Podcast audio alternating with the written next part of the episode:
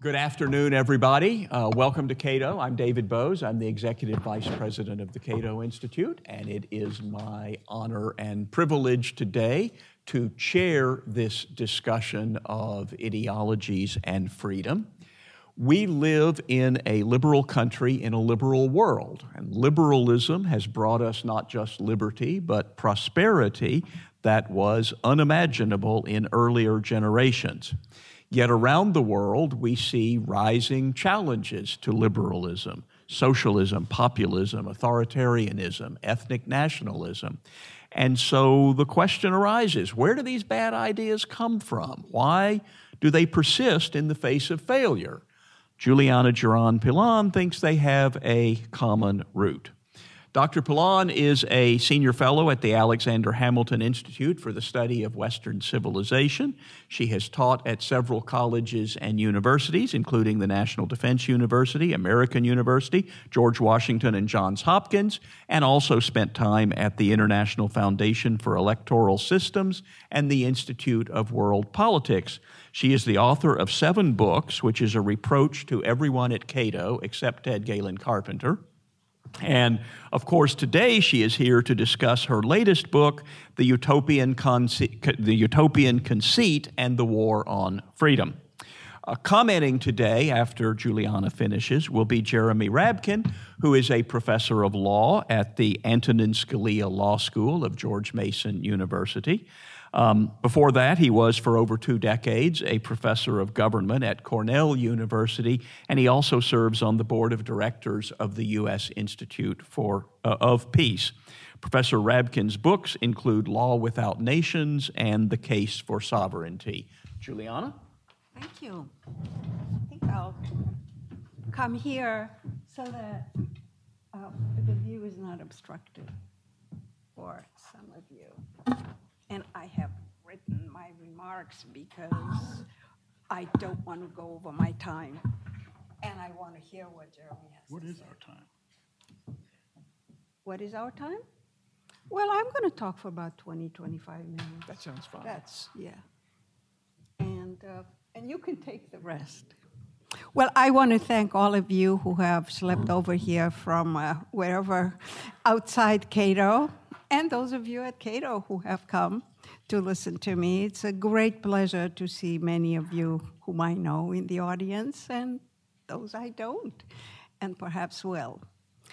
It is also a profound honor for me to speak to you from an auditorium that bears the name of F.A. Hayek, whom I had the privilege of meeting in the late 1970s, a man of remarkable humility with a profound respect for reality. He denounced the fatal conceit, the title of his last book, whose subtitle is The Errors of Socialism published in 1988 by my alma mater, University of Chicago, the book is predicated on the proposition that centrally controlled economies. Oh, yes. That's better? Yes. I think it will be. Okay, good. Can never succeed because presuming to know all the relevant facts that go into the myriad market decisions made by individuals pursuing their various interests is delusional. Designing a putatively ideal society, even with the best intentions, is logically impossible. Reason must recognize its limitations, writes Hayek, and face the implications of the astonishing fact revealed by economics and biology that order generated without design can far outstrip plans men consciously contrive. The central planner's claims of omniscience, however, are just as hollow as their equally hubristic pretense of moral superiority. For as Hayek rightly observes, the deliberate organization of society for a definite goal is indeed a normative, value laden enterprise.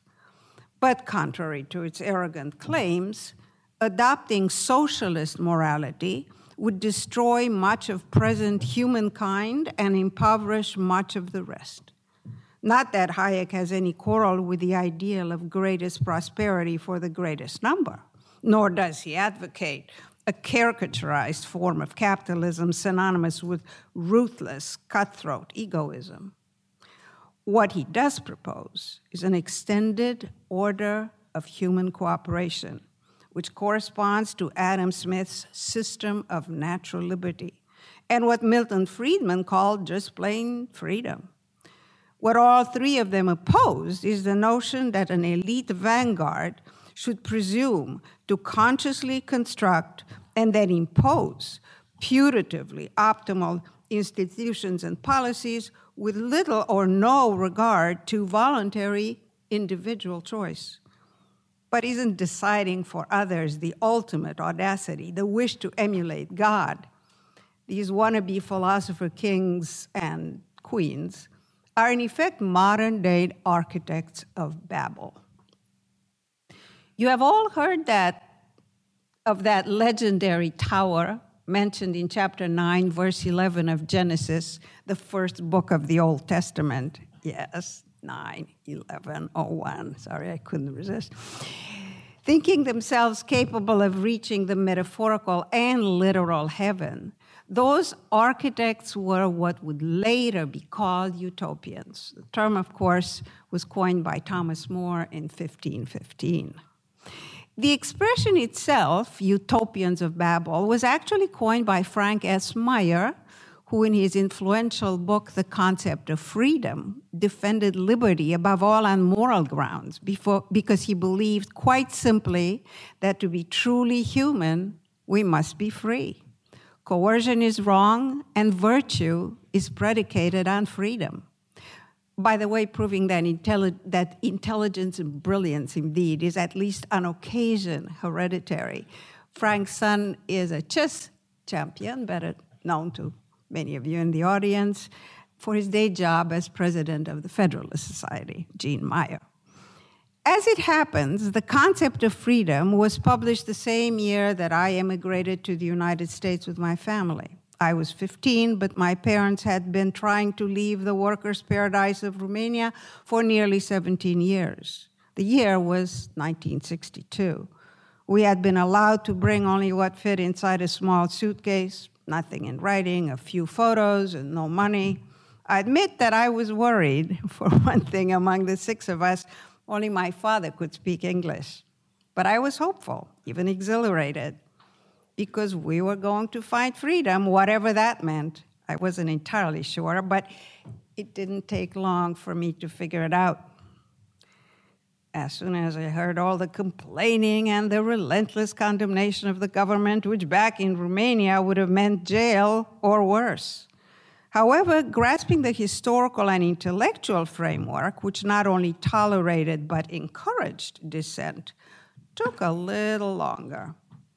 Which brings me back to Frank Meyer. It turned out that he and I had more in common than Judaism. We had both been communists in our youth. But while I had been a child and had no choice, Meyer encountered Marx in college at Oxford whereupon he joined the Communist Party willingly, if secretly, in 1932. I had been luckier because nothing inoculates you against socialism more categorically than living it. Meyer's epiphany came only during World War II while serving with the US Army by reading Hayek's magnum opus, The Road to Serfdom. It took another decade to liberate his mind from the seductive allure of ideology. In 1955, he joined the staff of National Review, then newly established. By then, he had become convinced that the nature of men, firmly rooted in their creation, belies the constructions of the utopians. Rather, the natural habitat of man is freedom and piety toward the constitution of being, not subservience to a man made utopian plan.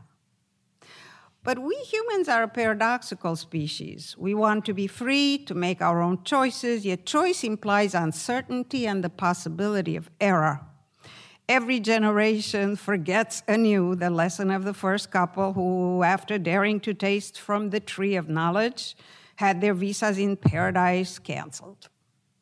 God knew, He does know everything after all, that having become aware of their own mortality and having tasted perfect bliss and harmony, humans would yearn for the fruit of the tree of life.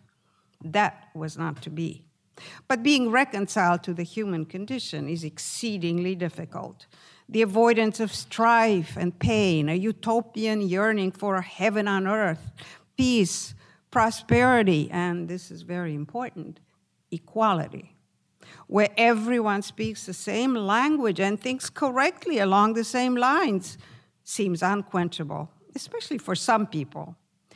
Differences of opinion are especially hard to stomach for those who believe themselves superior in knowledge, wisdom, and virtue, a self styled vanguard, selflessly devoted to helping their fellow humans by their own account. Yet ultimately, whether consciously or not, the impetus behind such a putatively and not necessarily disingenuous humanist impulse is an age old craving for immortality through fame, power, and riches. Thus, Meyer considered the myth of Babel emblematic, setting it against the historical record of the pharaoh Akhenaten, who attempted to reconstruct Egyptian society in a single generation. The myth, quote from, from Meyer, has been endemic as an underground aspect of Western thought, appearing now and again in the utopianism and millenarianism of some medieval heresies.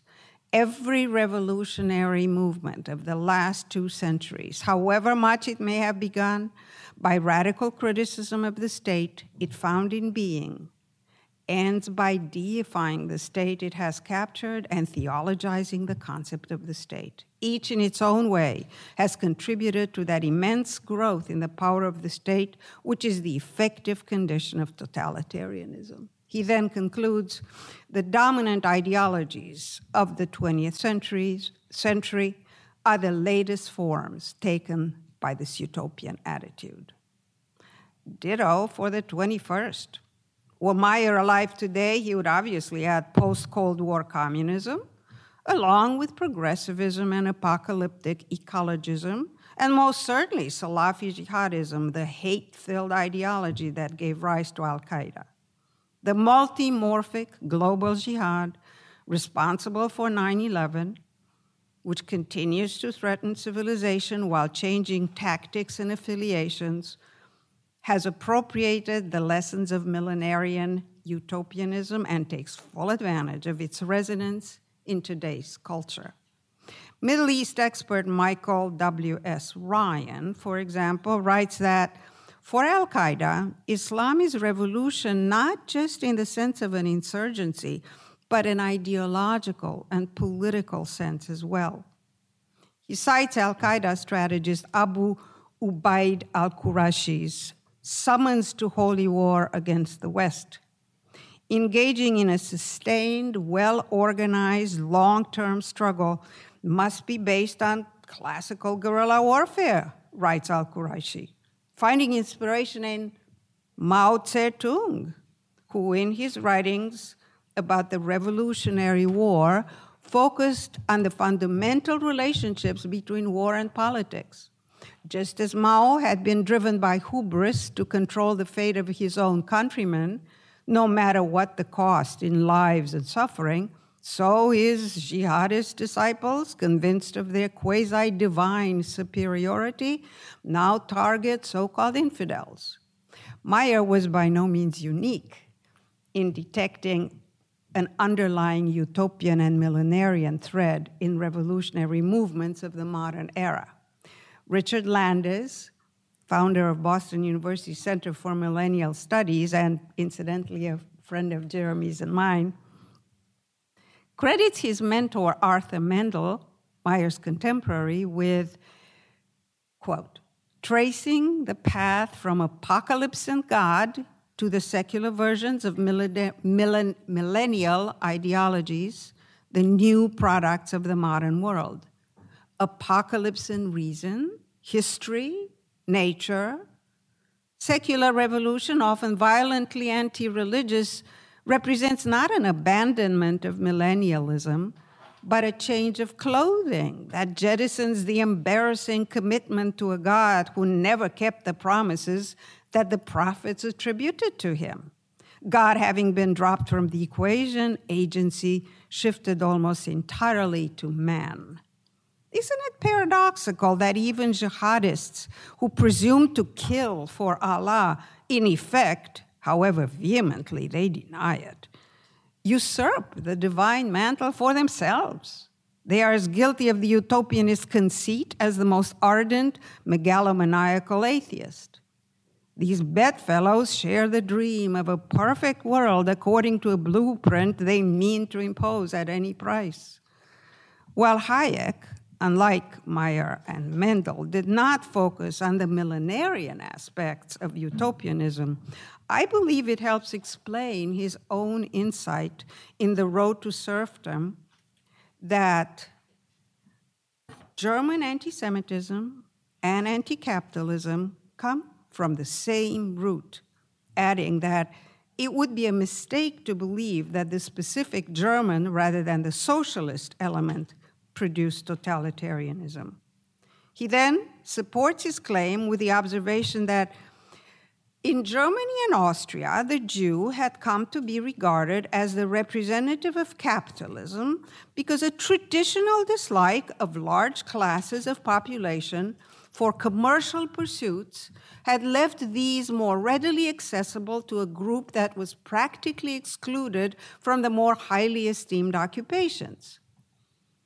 He's absolutely correct, but his sociological observation neglects the underlying and crucial facet of the utopianist conceit, which accounts for its ultimately violent nature the need for an apocalyptic enemy, an antichrist by any other name. The biblical story of Babel, of course, is described in the book of Revelation, also known as the Apocalypse or the book of John. Here's the general outline a false devil, posing as a Messiah, captures power only to cause enormous suffering. A great conflagration follows, a fire to end all fires, before the devil Antichrist is slain, and the last judgment, last judgment inaugurates the perfect end of time. While pivotal to Christianity, the earliest known version of the story actually appears in the Old Testament book of Daniel, composed in the second century BCE. In the Jewish tradition, the Messiah will arrive at the end of a thousand days, a metaphorical millennium, to destroy the evil that had infected the whole world, finally bringing bliss on earth forevermore.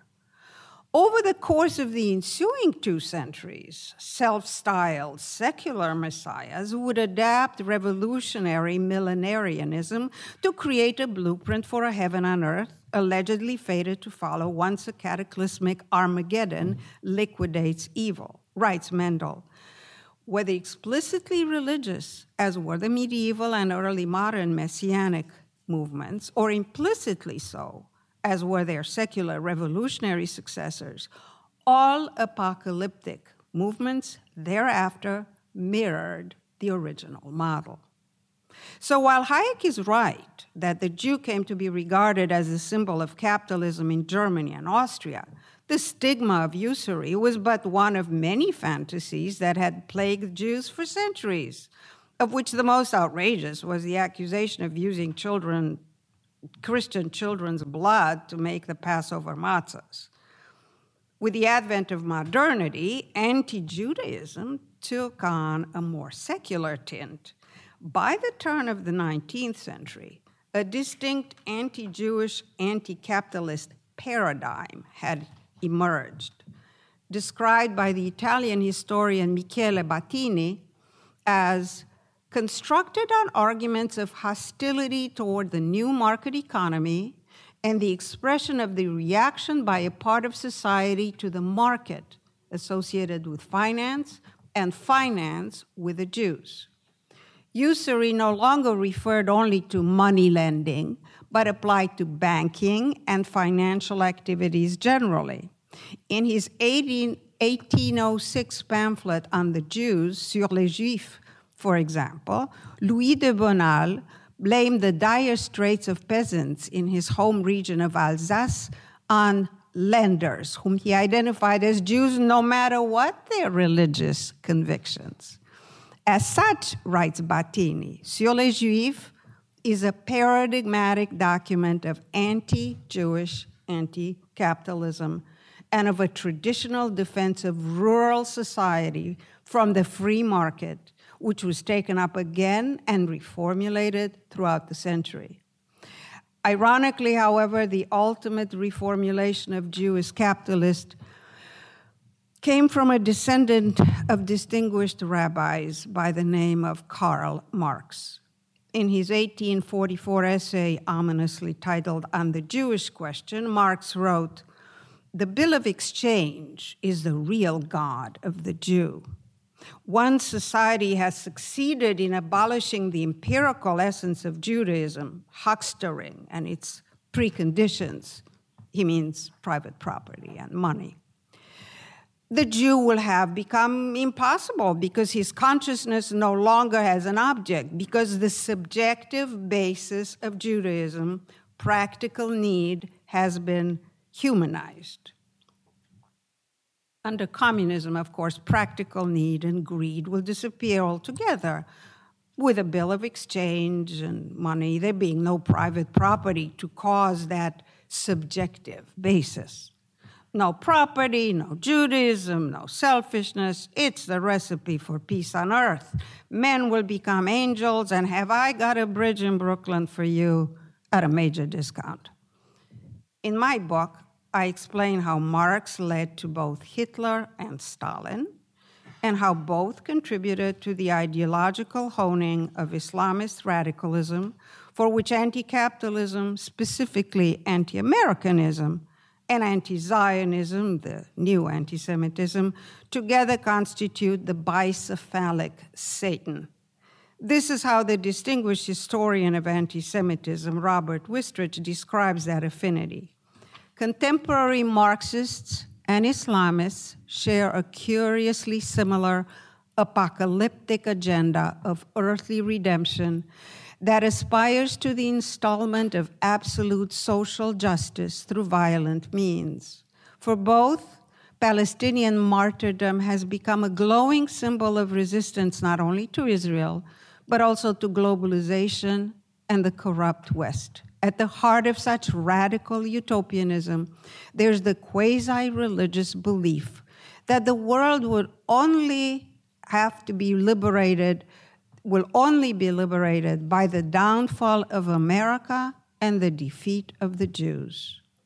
This millenarian fantasy has today emerged as a notable point of fusion between the radical anti Zionist left in the West and the global jihad. End of quote. It should come as no surprise that today the most radical members of the US Congress are both anti capitalist and anti Semitic. Wistrich explains that the success of tiny Israel as a thriving Western style democracy and high tech economy in an ocean of brutal Arab dictatorships has plainly been intolerable to the radical left. Arab socialism produced only a grim blacklist of despicable tyrannies. No wonder its ideological disciples are enraged. It provides sufficient justification for supporting, quote, the pro Palestinian narrative that Israel is solely to blame for the continuing conflict in the Middle East, concludes Wistrich. Anti Zionism serves here as an ersatz, substitute religion, as well as a magnet for all the post 1989 Marxist debris. Calling it debris is not to minimize its importance and danger. The war on freedom continues and as long as humans will be human, it always will. To conclude, I could do no better than to cite that giant little economist, Milton Friedman. The battle for freedom must be won over and over again. Ladies and gentlemen, it's our turn to take up arms. Thank you. Thank you, Juliana. Now we'll hear from Jeremy Rabkin. Yeah, because you can, not everybody can see.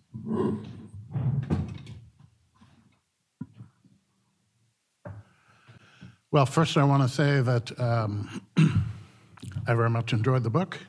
Um, as Juliana mentioned, we, we share some friends, some personal friends, um, but also a lot of historical enemies. Everything that she's against, I'm against. So I enjoyed flipping through the, yeah, that was bad too. Uh, and I should apologize to Juliana and to the audience. I wasn't really paying attention, and I allowed myself to be signed up to get a, um, uh, a inoculation this morning. Um, and afterwards, they they give me this little, you know. Yeah, I, I got an injection this morning, a vaccine against pneumonia.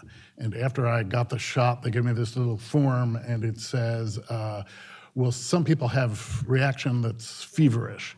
Uh, other people have high fever. Other people feel paralysis. They go through a whole list of things. Most people, they say.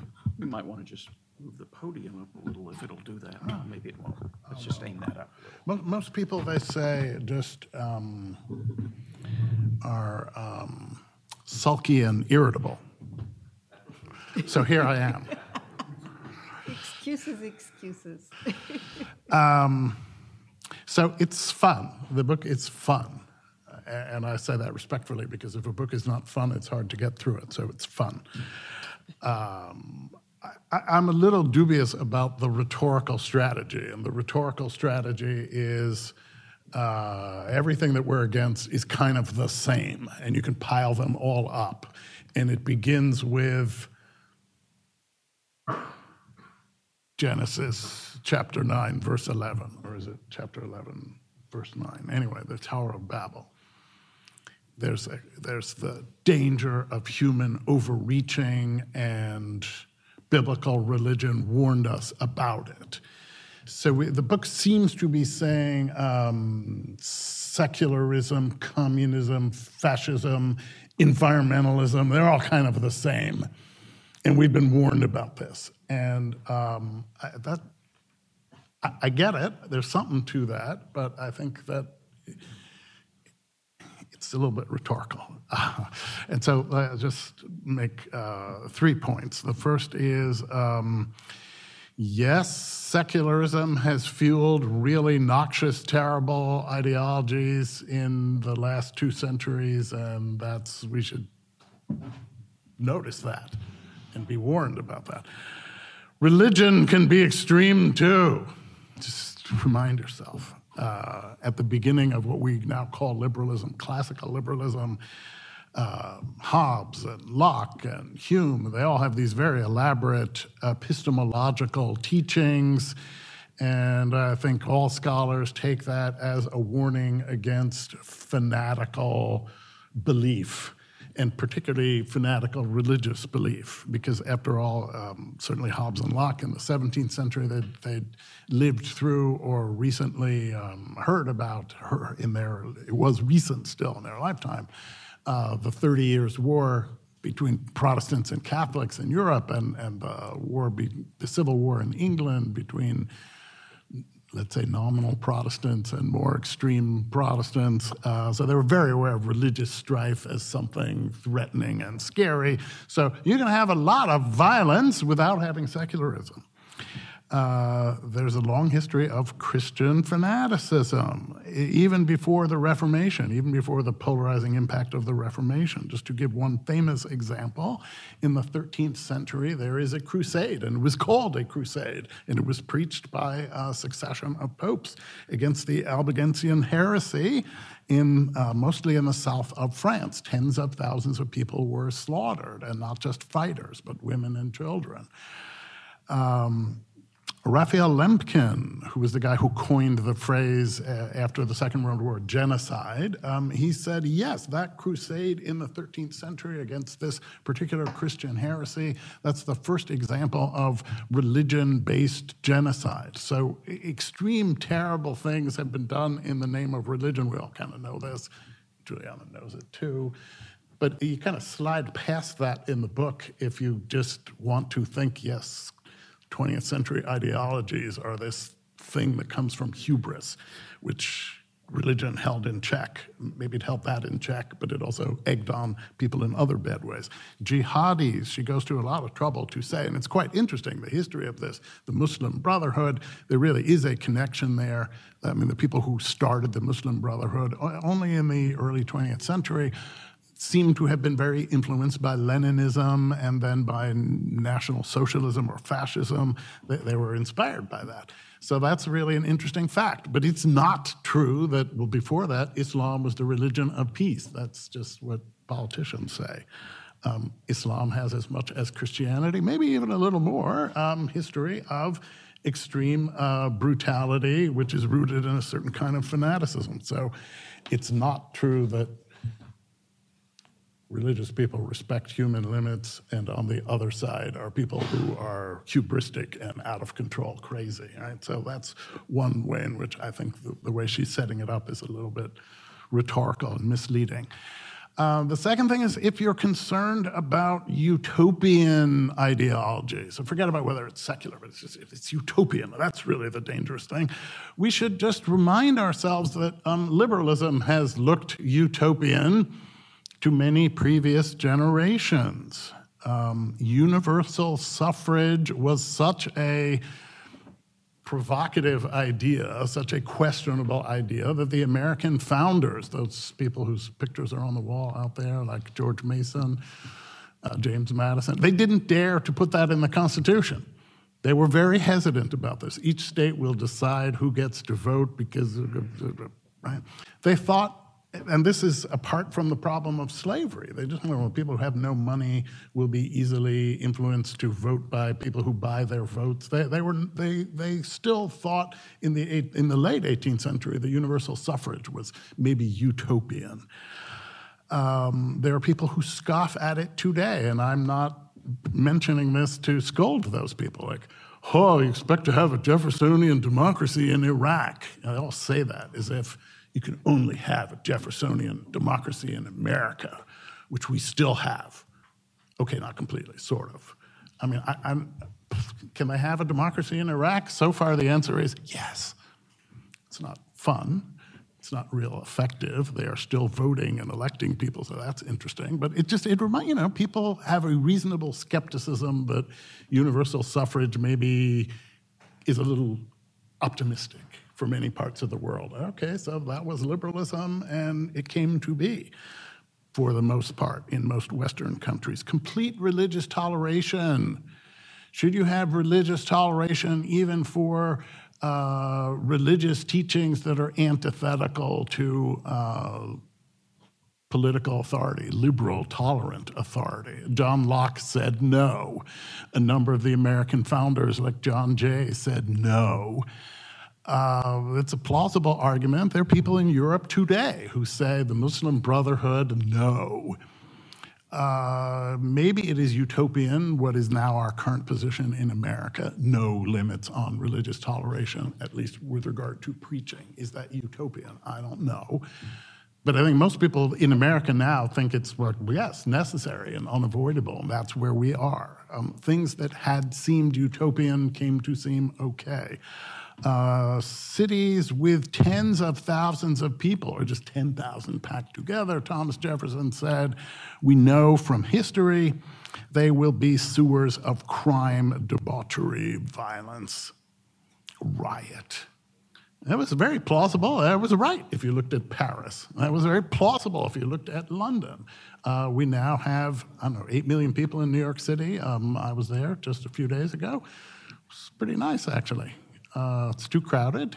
Uh, it's too expensive. It doesn't feel unsafe. And in fact, the crime rate is much lower in New York than it is in most other cities. So go figure. We don't know confidently what is utopian, or people reasonably disagree on what can be achieved. Huh? The third point I wanted to make. Um, extremist ideology. Okay, let's not talk about utopian, let's not talk about secular, let's just talk about extremist. But even if you come to that and say, really, Juliana's point is she was just having rhetorical flourishes, talking about utopian or talking about secular, it's just extremist. There are a lot of threats to liberty in the world today which are not obviously extremist.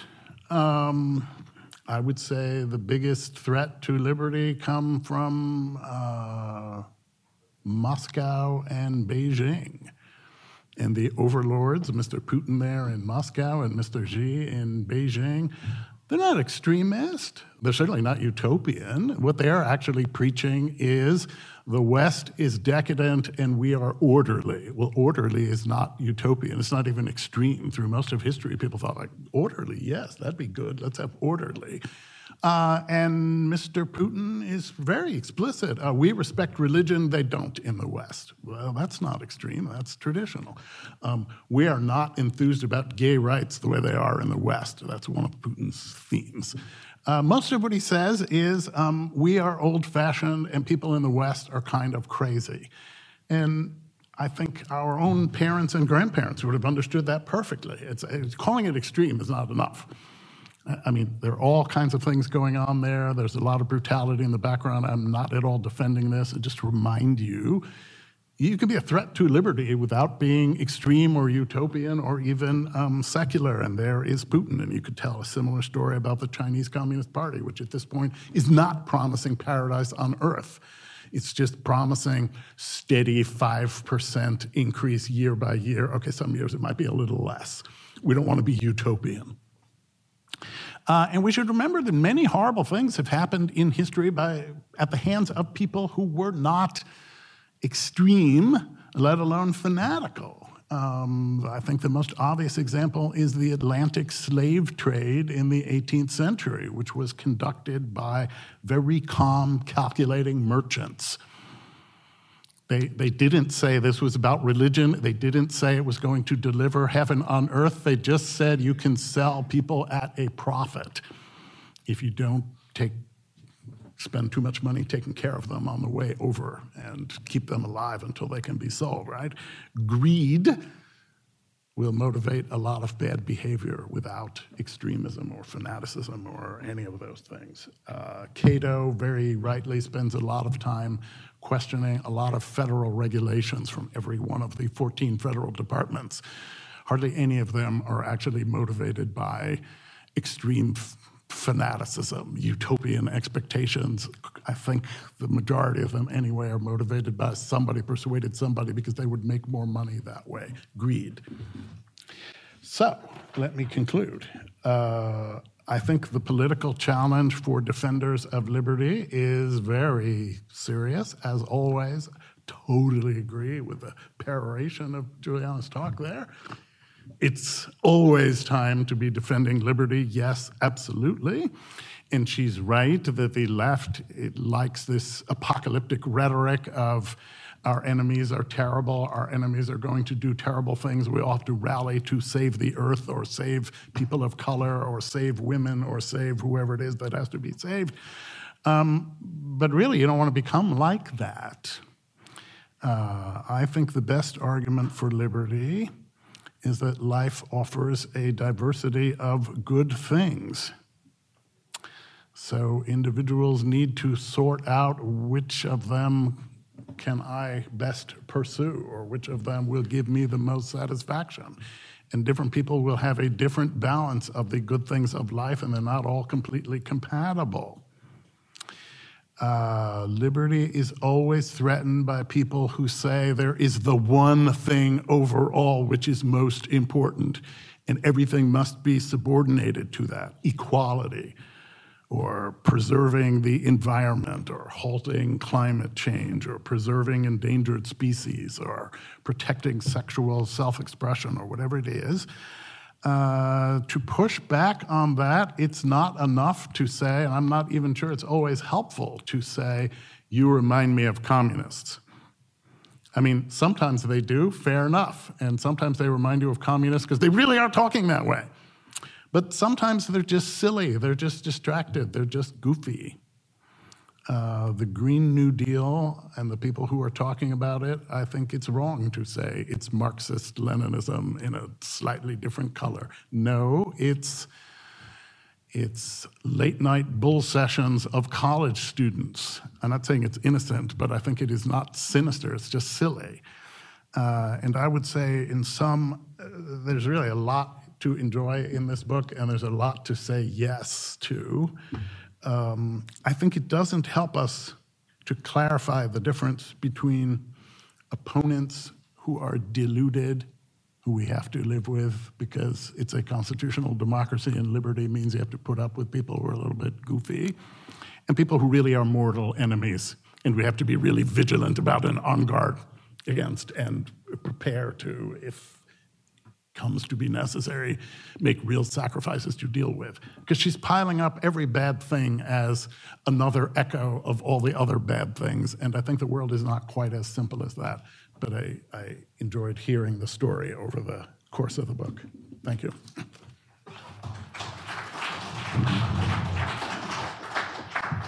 Well, I'm not sure it's exactly encouraging to hear that there are terrible threats to liberty from sources that are neither ideological nor utopian. Uh, we've got them all across the spectrum. Um, we're going to open it up for questions. We will uh, bring a microphone around. But, Juliana, do you want to take a couple of minutes to respond? Yes, please. Um, I, I am flattered by Jeremy's thinking that I am presuming far be it for me to be utopian about this, to uh, give an explanation. Sorry, I probably should get up. Okay. I do not by any means imply that all violence expla- is explained by utopianism, uh, nor do I use co- the concept of utopianism in so wide a definition as to make it um, really practically impossible to say much of anything about anything. Uh, I can see how it might be tempting to think that I have uh, tried to explain everything on the universe because so much of what is truly evil and frightening uh, does appear to have some common structures. I really was very concerned to uh, appeal to Hayek's conception of the fatal conceit in order to limit uh, the kind of utopia that I think is especially dangerous. Violence, my God, it can come from every kind of possible, yeah, the causes of violence are are multifaceted. Uh, violence can come from, uh, frankly, a disturbance of the brain. So, by no means would I presume to offer a panacea uh, against all forms of, of violence. But the presumption to know better than someone else, for even if you have the best intentions, to also to know enough that you can make decisions for a society. Having the picture of an ideal world. Of course, religion has also lured people into that idea. So, by no means is this secularism versus, as you see, I'm also counting the jihadists and I also, in the book, talk about uh, other religious forms of violence. Um, this isn't to defend myself um, exactly. Um, it's rather to explain that those of you who are expecting uh, a book that will give you the answer to all our ills um, will not find it in the utopian conceit. I do think that every side, left or right, and mind you, that was the original idea behind my writing the book, is to dispel the notion that left and right have uh, very much meaning nowadays. But throughout the political spectrum, in the West and East, and in the modern world, we find an incredible, incredible amount of arrogance that on this part of those who would demonize the other side, people who disagree with their visions, whatever their visions may be, their utopias. Whether they're just silly, as you say, some of them do appear to be, or in earnest, well intentioned or not, they are dangerous, whether they know it or not. And that is a concern. And they're especially dangerous when they consider themselves to be in the right and the other guy is in the wrong, the Antichrist by whatever other name. And so that, I think, is important to remember. And that's probably as much as I, I can say at this moment, but I do think you should read the book. okay, questions?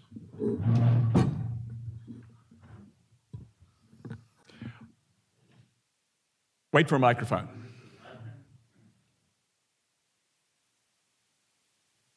Uh, underlying your discussion was this concept of sinisterness or sinister, whatever the proper and silliness. And I'm wondering if you can. Hello. There. there you go. Oh, much better. The uh, the definitions of sinister I think needs some explanation and trying to distinguish between sinister and silly is something I'd like you to enlighten us on. Fair, fair question.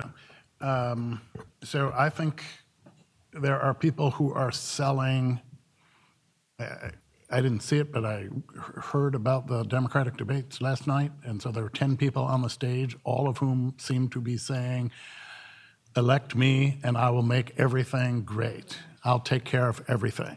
And it won't cost you anything either because I'll just like move things around and then you'll all have health care and you'll all have this and you'll all have that.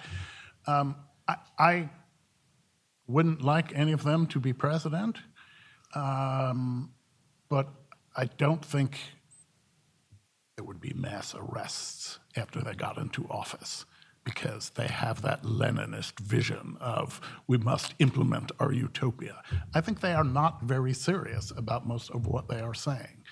And I think they are not very serious because, at least my sense of it, is that uh, this is America. And you get up and you say things, and it's kind of understood that, okay, so it's maybe won't be quite as good as it sounded in my speech.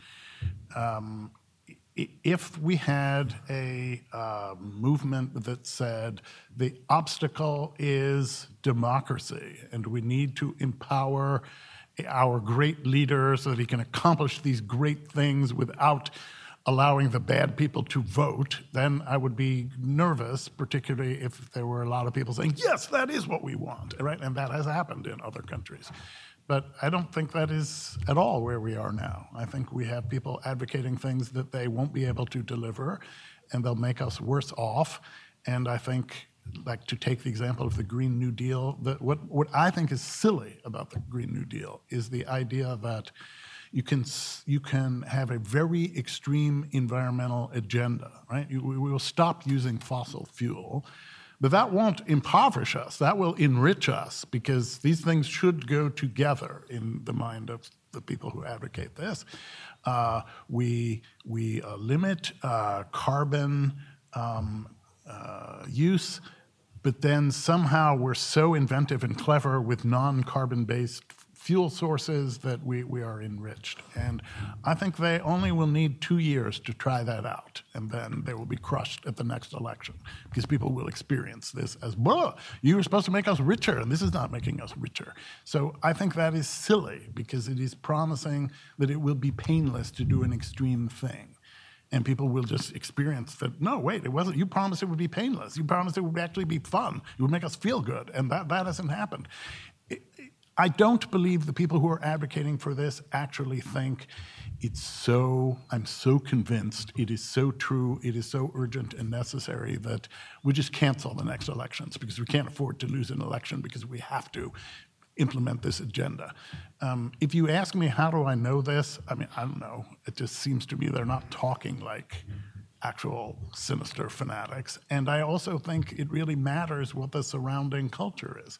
And I think up to this point, the surrounding culture in America is not supportive of that kind of true extremism that says we can't tolerate further elections, we can't tolerate open debate. I think that the country would really rebel at that.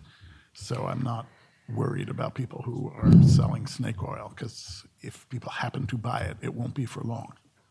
Oh, well, that's very uh, that's very optimistic. One of the problems with uh, with think, talking about the motives of candidates is that we are missing the rather more important point that people vote for them. If people vote for them, what their motivations are is, and I'm sure there are many different reasons for voting for someone you would consider silly and I would consider silly, but nonetheless, if the voters speak, then stuff happens, policies happen. And one of the problems with um, with uh, socialist measures is that it's very difficult to then roll it back and so I, it's not it's not a question of motives. Again, it's I would think that those people who believe, who say, let's just say, say that um, universal health care and other all these all these goodies um, are going to bring panacea and uh, heaven on earth, or well, maybe not quite, but will be a good thing. Um, all of these people may be very well intentioned, but unfortunately, by the time, as you say, two years, maybe sometimes it's longer, then what? It is true, sometimes it is possible to roll back and uh, do over and think twice about what you had just done. But as history has indicated, it is hard. And then sometimes the evil that takes place is, uh, is far worse than anybody had imagined or even intended. So that's my response to that. I don't think you would disagree with this, but evil is a word that sometimes applies. There, yeah. really have been um, movements in history and leaders and rulers in history have been evil. Um, we don't want to be too cavalier in throwing that term around to describe our fellow citizens in the United States. Oh, no question. And I did not do so. I was talking about evil consequences. I don't know about evil people um, obviously there's some psychopaths and so forth. It's amazing. You know, Solzhenitsyn had said nobody really, and Plato, Plato said nobody willingly does evil. I mean, that the point is that as long as as people are hurt, that that is evil. You see. Anyway, um, this is a discussion for a longer time. Um, you do not want to provoke a philosopher to talk about evil. You should know better, Jeremy. So, yeah, I will not talk about evil. Uh, there were other questions. All right, another question. Yes.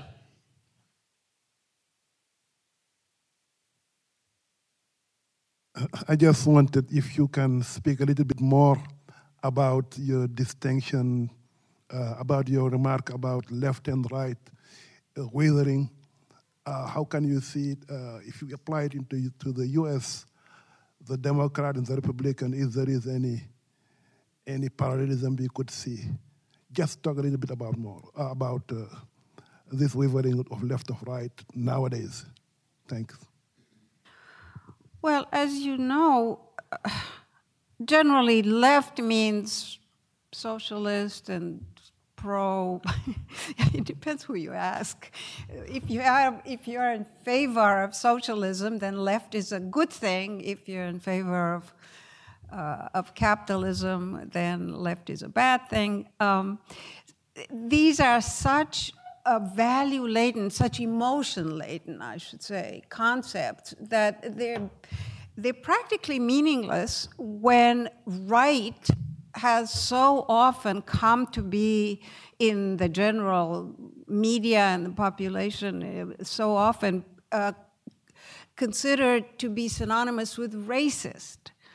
Uh, when this is, when in fact, uh, racism is, uh, is, a, is a terrible um, attitude that, after all, uh, spans, spans ideologies.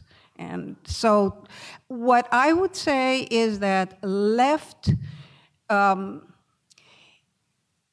in, includes or ought to include all uh, ideologies that presume to decide for others in, in their own good. Right in my perspective, I would say that, or the opposite of that, would be a devotion to individual freedom. But that is not how you usually hear it uh, used. It is all too often, oh, but just to be to be sure that uh, that the negative, the pejorative, is added to the to right, it usually is uh, used as ultra right. You see, just to make sure that you understand that right is bad, and therefore, and le- seldom, much much more seldom, do you hear ultra left being used, because the idea is um, it seems to me, to, uh, to use the concept of left in a positive, in a positive way, while um, the concept of the right is to be uh, castigated as pejorative. So that is one of the reasons why I find this uh, dichotomy to be very unhelpful. Yes, sir or you you you you call on. Okay. yeah, I'm just uh, just curious why when when you said the, the left, you jumped immediately to socialists, call them all socialists. Why don't you say on the right, jump immediately to fascism? Because fascism is a form of left wing uh, left wing ideology, and that that is something that I think after you read my book, you'll understand why I do say that. And that is one of the great myths of, con- of contemporary um, rhetoric that fascism is on the right, socialism on the left. And I'm afraid, and you shake your, hand, uh, your head, and I can understand why you would, because this is this is a difficult um, a difficult narrative to dispel, but I'm afraid it's true. Yes. So, would you say that Marine Le Pen was the left wing candidate for president of France?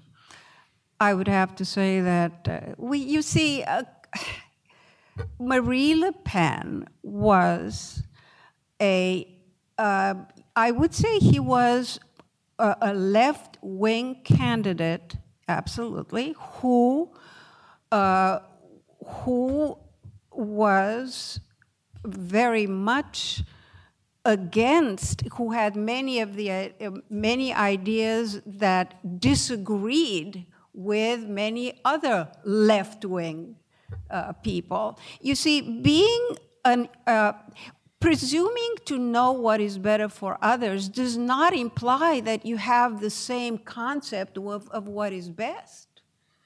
But it does imply that you do not allow individuals to be free.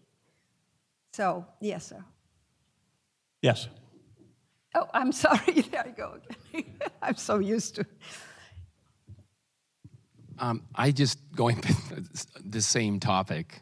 Sorry, but I mean, it always seems appears to me when people do this left-right thing that it is a failure to deter to define our terms. Absolutely. And all too often it comes to me as the sheep's clothing, you know, the wolf in the sheep clothing tried to divide and conquer in the form of a demagoguery. And so it doesn't you know, I try very hard to disarm quickly and say, let's agree to maybe put the far left or wherever you want to put it, totalitarianism. and maybe let's put in the far right, no government at all, anarchy, and try to find something, you know. Um, and that, I think, is so all this stuff is all too often uh, demagoguery, don't you agree? Absolutely. Oh my God, yes. I, I, I, I just, probably all know this, but I, people have been fighting for all of recorded history and often giving political reasons why they disagree with the people they're fighting. And this idea that there's a spectrum of the left and the right, and everything has a place by degrees of distance from the left or closeness to the right. Um, you know, this was made up in the late 18th century and maybe it made sense in the context of the French Revolution that the right was sympathetic to the king and to the church and to the aristocracy, and the left wanted to abolish all those things in the name of equality. But how many political fights have we had in the last century which turned on people's feelings about monarchy?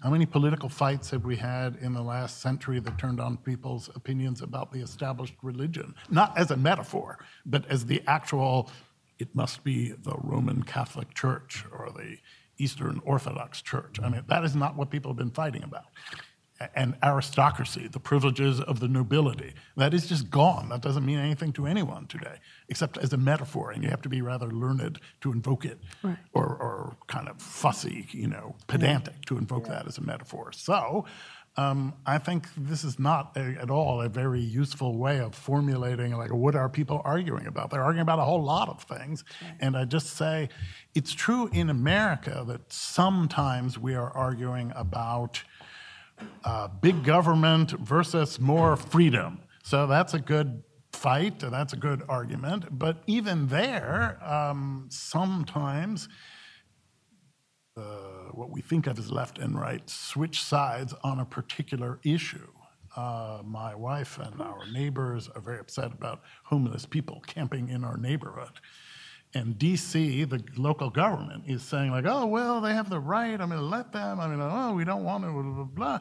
And the people who are championing, championing the idea that you have the right to camp out across the street from someone's apartment building because you don't have a home, uh, those people think that they are in favor of freedom. And the people who are against them think not that kind of freedom. Um, so we've kind of switched sides there. And I think you could explain this, and it wouldn't be that surprising. And everyone kind of like, oh, yeah, the left would say that, and oh, yeah, the right would say this. But it's not even true that left and right in America now is simply about big government versus freedom. Sure. Um, so, uh, yes, I think this is mostly. Um, annoying and demagogic. And we yeah. would be better off saying some people are really advocating something which is actually totalitarian, which is actually huge amount of coercion in a brutal way, and we should recoil from them. And other people are saying, let's have the Federal Trade Commission be even more energetic in its antitrust policy, and those people are probably wrong, but I mean, you shouldn't react to them as if they're advocating something totalitarian. Right here. I want to ask you something um, about uh, this speech that uh, in both of you too. Uh, this speech that William Barr just gave to the uh, at the University of Notre Dame. You probably heard about it, and he was saying that uh, they, in order for societies to maintain the order, which we have had in this country for a long time, that you really do need mostly. A, yeah, uh, yeah, mostly, yeah. Um, it, you really do need a transcendent type of approach where the morality would come from something higher than human beings. And that if it doesn't come from human beings, then we can't agree on it. And if we make up our own morality, we're going to have moralities of uh, different kinds of moralities coming from different kinds of people, and everybody thinks they're right. So if we lose this religious uh, source, so to speak, uh, that eventually ethics that we've practiced in this country will, Christian, Judeo-Christian based ethics will eventually wither and we become more confused and as a society we won't function as well. And it's the difference between, I know there's such a thing as bad religion, but there's also such a thing as good religion. The Ten Commandments are pretty damn good. Uh, and I'm wondering what your opinion is as to this William-Barr idea and whether it is going to be necessary for people to go back to that notion. Whether it's true or not is irrelevant. The thing is, is you have to believe it. And, and Okay. and so forth. This is where I uh, invoke the US Constitution. And uh, the genius of the founders was to understand that ultimately uh, the Constitution, and, and I should go back a little further, and of course the Declaration. In the Declaration, in which is enshrined in the Constitution, what we have is the acknowledgement that all men are created equal.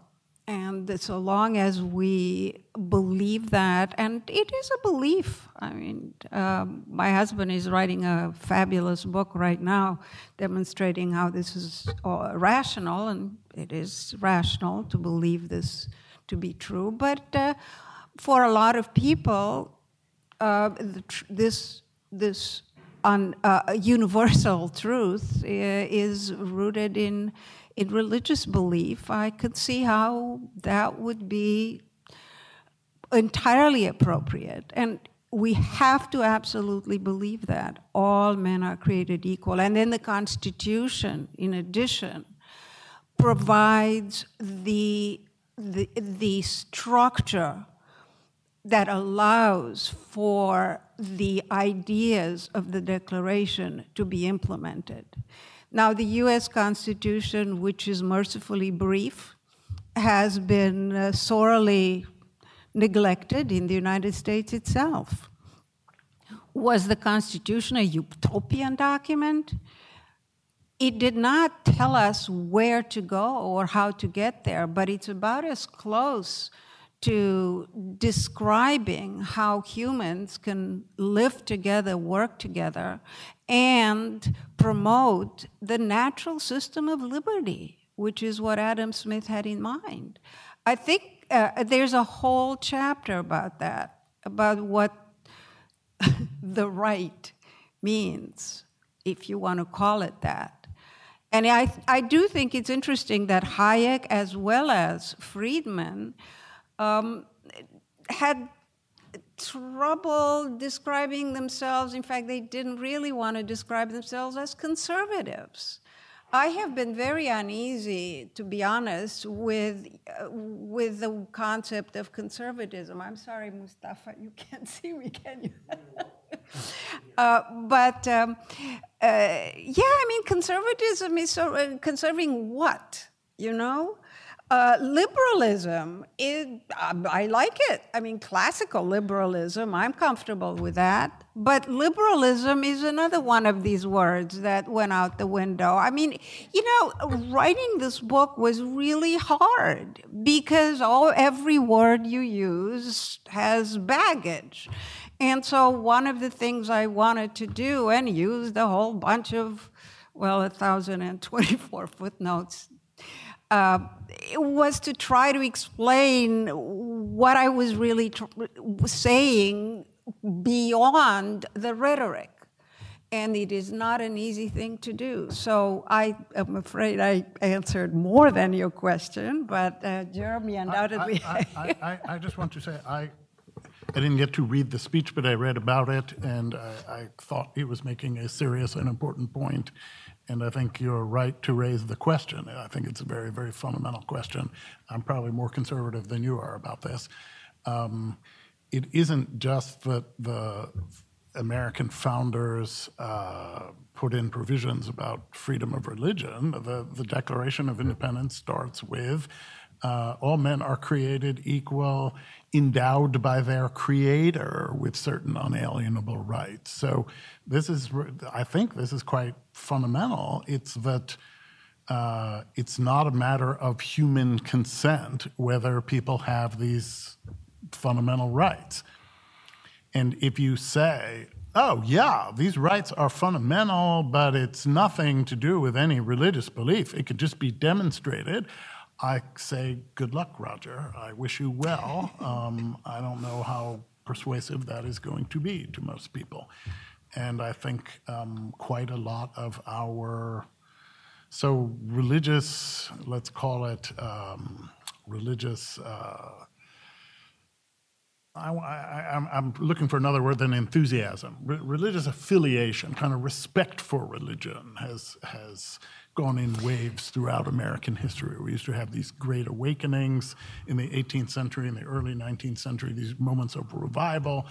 Um, there was a considerable religious revival after the Second World War, and a big part of it was recoiling from really horrible things that happened in other parts of the world. And people thought, you know, that's, I, I don't have so much confidence anymore in human goodness. I don't have so much confidence anymore in human reason. I don't have so much confidence anymore in uh, the Enlightenment we just like figure it out and it's obvious. So people like went back to religious roots of our culture.